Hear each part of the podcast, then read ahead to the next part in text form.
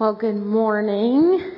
Happy New Year. If I haven't seen you already, it's an honor and privilege to be up here this morning speaking with you. But before I begin, will you please pray with me? Gracious God, we come to you asking for your wisdom and your light. As we hear your written word proclaimed and read, may your word, Jesus Christ, give us eyes to see and ears to hear. May the words of my mouth and the meditation of my heart be pleasing to you, O Lord, my rock and my redeemer. Amen. So, as Pastor Dave said, today is Epiphany Sunday, and we talk about the three wise men, or maybe more, that came to Jesus in search of him after looking at a star. Some of us may not be familiar with this church calendar, but this is the day that we celebrate that event. Some of us may see that these wise men are usually added to our nativity sets, um, but they actually came probably much later. And we know the gifts that they brought him gold and frankincense and myrrh. But I'm not going to talk about those gifts. I think we know where those gifts are going. Instead, I'm going to turn our eyes to the beginning of this story, and it's found in Matthew 2, beginning at verse 1, and we'll end at verse 6. So it'll be on the screens as I read it aloud. After Jesus was born in Bethlehem in Judea during the time of King Herod, Magi came from the east, from the east came to Jerusalem and asked, "Where is the one who has been born king of the Jews? We saw his star when it rose, and we have come to worship him." When Herod heard this, he was disturbed, and all Jerusalem with him. When he had called together all the people's chief priests and teachers of the law, he asked them, where the Messiah was born. In Bethlehem in Judea, they replied, for this is what the prophet has written. But you, Bethlehem, in the land of Judah, are by no means least among the rulers of Judah, for out of you will come a ruler who will shepherd my people Israel. This is the word of God. Thanks be to God. So our text is actually just the beginning of a larger narrative, and it goes on to later to say what Herod had done. And it's meant to grab our attention. Um, and it's meant to grab our attention to show the kind of world that Jesus had just stepped into. And it wasn't just a physical world, it was a very spiritual world as well. I was going through the geek, uh, Greek text and geeking out, as I was trying to say, and our English translation is actually missing the word behold.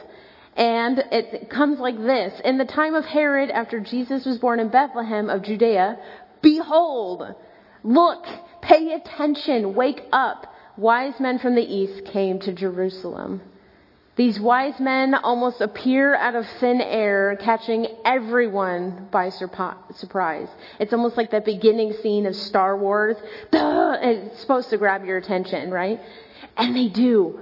Oh, they do. These wise men and their response to a star catches everyone off guard. Who are these wise men? And how many are there? We don't know. We don't even know where they came from, to be quite honest. It's a mystery on this side of heaven of where they came from, and we don't know who they exactly are. Are they kings? Who are they? Some biblical scholars suppose that they came from Arabia and Persia, Mesopotamia, and all those other far off lands, but we don't know. And the description of magi is a mix of positive and negative connotations.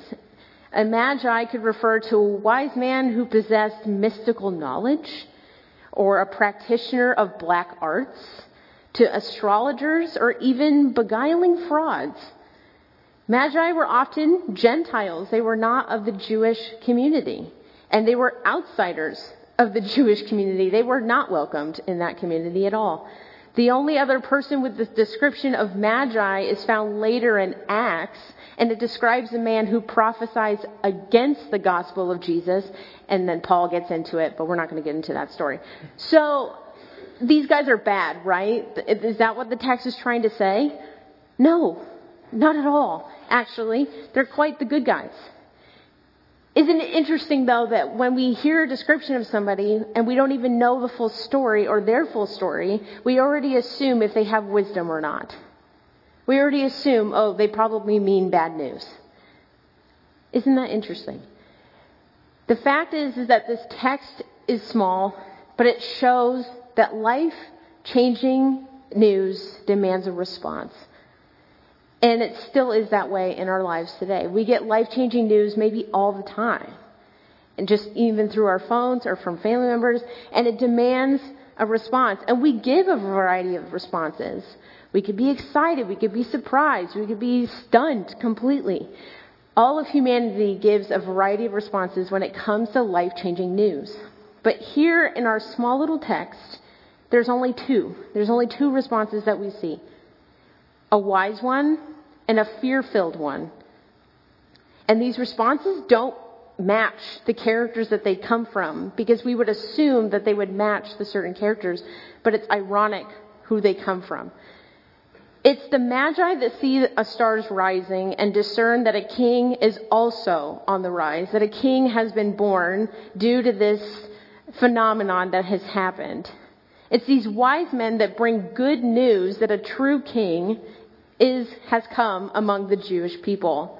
A description that's only been used one other time. The way that they phrase it, it's not used until later in Matthew's gospel in like chapter 26. So it's very important. It's these Gentiles, those who are outside of the community, those that are seen as these are not good guys.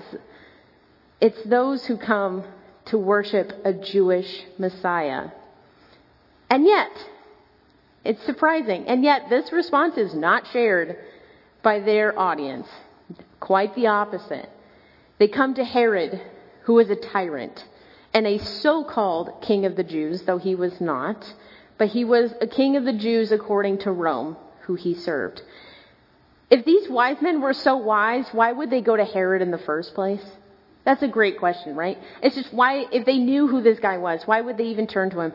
I liked what one biblical scholar said, and he writes, all the Magi lacked, all they lacked was the biblical knowledge that could be the basis for their understanding according to their revelation. That's all they lacked was just the scriptural basis of what they already saw. So hence why they turned to a Jewish community and the king of the Jews of, well, maybe they know something that we don't. Maybe we don't know yet. And they discerned correctly and accurately.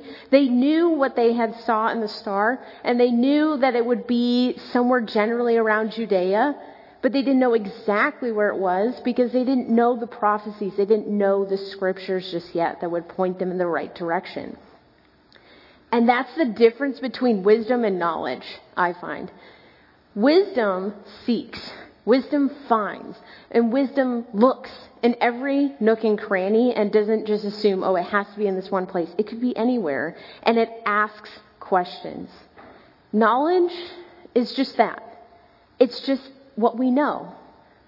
For me, in my mind, I think that knowledge lacks the action that wisdom does. Does that make sense? That knowledge knows, but wisdom goes wisdom will go forth and seek more and also acknowledge, I don't have all the answers just yet, but I'm willing to go forward and seek it out. What adds to the irony, and I, I mean this irony in this text is so thick. You can eat it with a spoon, people. It is everywhere. What adds to this irony is that Herod calls upon the high priests and the scribes who later don't like Jesus and end up becoming a big problem for Jesus. He calls them to discern for him who this Messiah was and where he was to be born. These are the very people that would have memorized scripture their entire lives. Like this was their job, was to memorize these things. This was their job to know all the prophecies and the expected Messiah.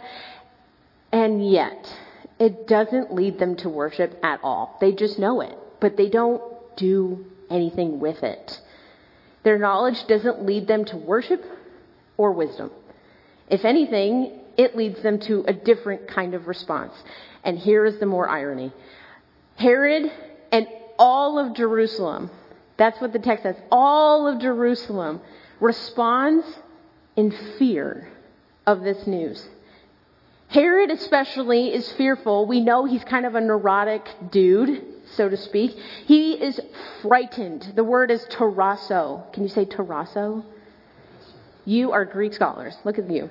So the word gives the image of someone who is shaking like a leaf, terrified. I don't know if you've ever seen kids go on a ride for the first time at Disneyland or Knott's Berry Farm and they're just sitting there shaking, right? That's the image. Absolutely shocked and just fearful, trembling. This is so opposite of the response that we see in the wise men who respond in worship. What the word means to fall at someone's feet. Herod is standing on one side, shaking in fear in his boots or sandals. And the worship comes from the Gentiles and they're falling at Jesus' feet. It is an amazing contrast. The Gentile wise men respond in worship and wisdom, and Herod and all of Jerusalem are too afraid to do anything. Both are physical responses. We can imagine this. And they're so different. So we have two responses to the same exact news. The true king of Israel is in Judea. There's nothing they can do about it. He's already there.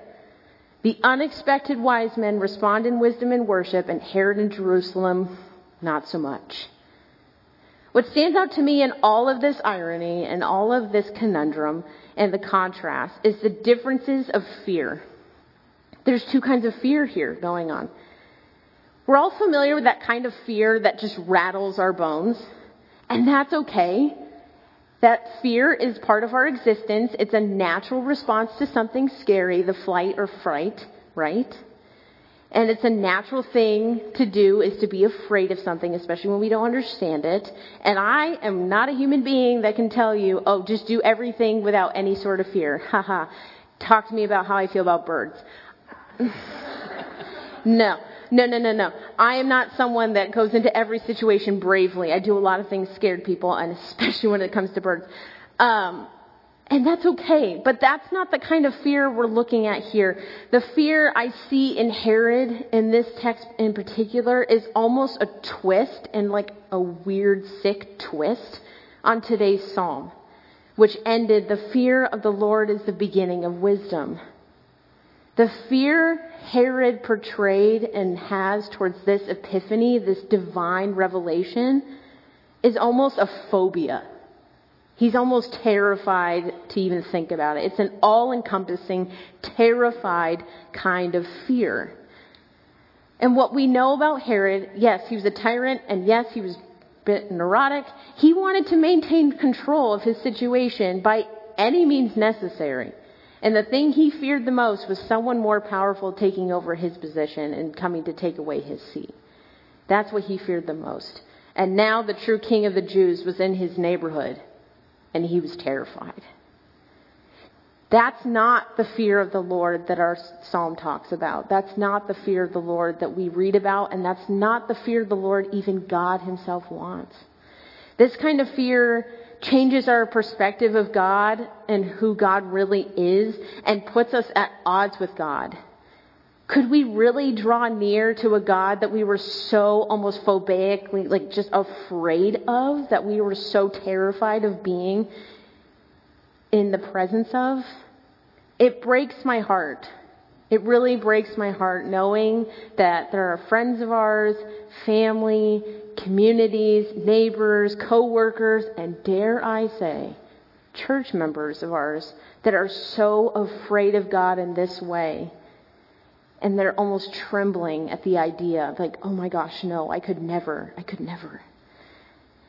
But the wise response from the unexpected wise men is nothing like Herod's fear. I truly think that these wise men had a fear of the Lord that what the Bible talks about and what God desires. It's not a shaking fear. It's not this trembling fear that's going to make me run for the hills.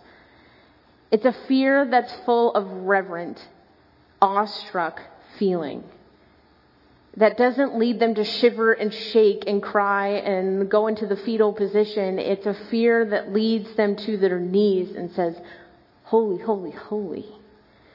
I think these wise men had an understanding in their hearts, and maybe not just in their brains just yet, that Herod and the scribes and the teachers of the law and even all of Jerusalem didn't even have.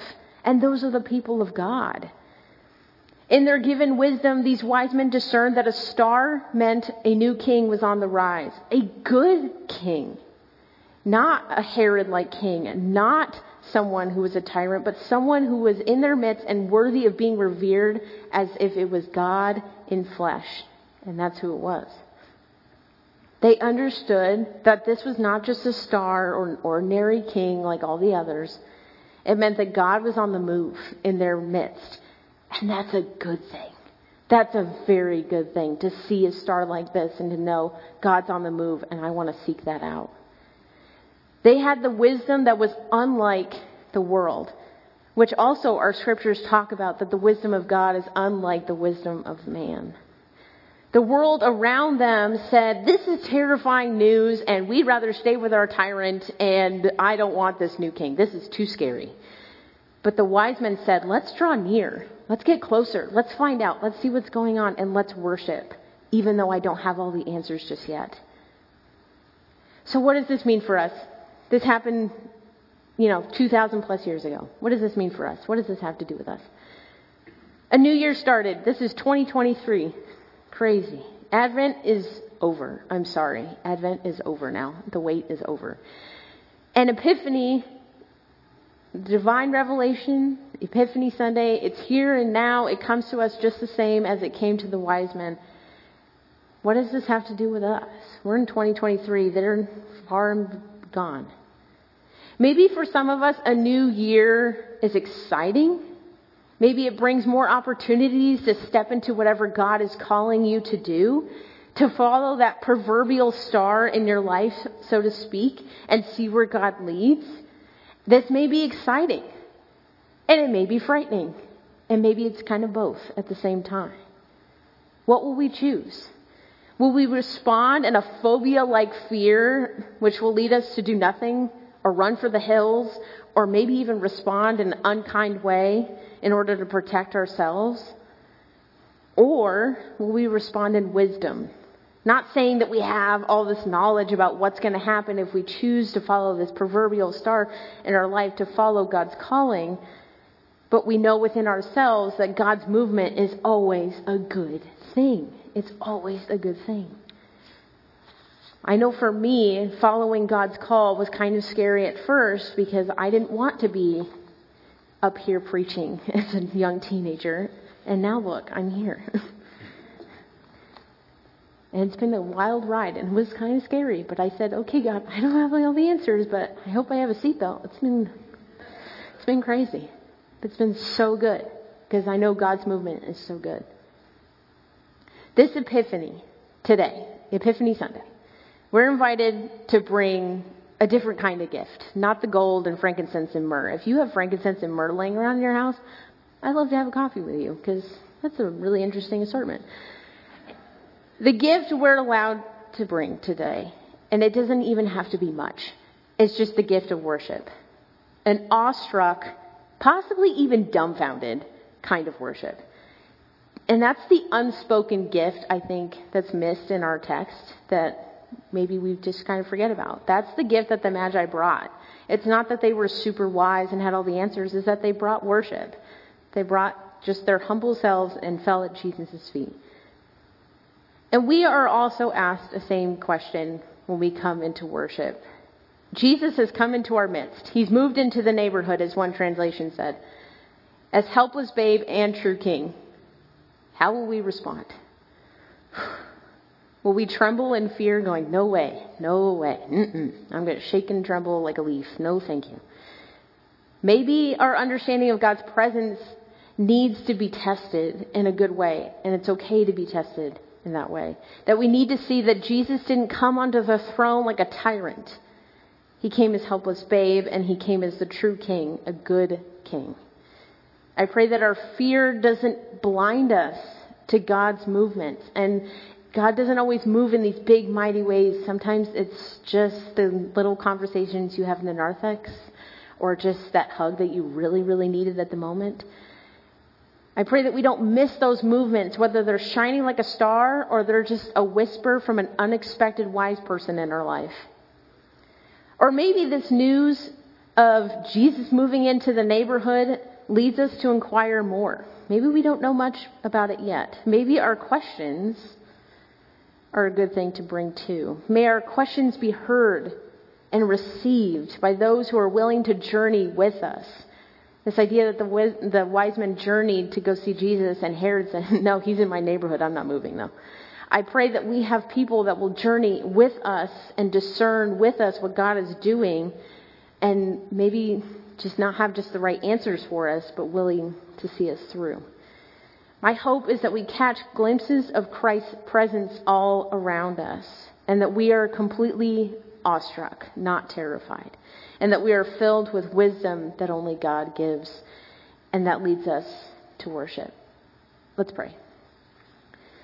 Gracious God, we thank you for the birth of your son who moved into our neighborhood, and we thank you for the wise men who discerned correctly that this was a good thing, that you were on the move. You were doing something grand in the midst of darkness. Give us the eyes to see and the ears to hear that you are still moving in and around us, always, and keep us from the fear that keeps us from coming near you at all. May you show that you come to us gently and sweetly, and you only give us grace, grace and love. We pray this in your name. Amen.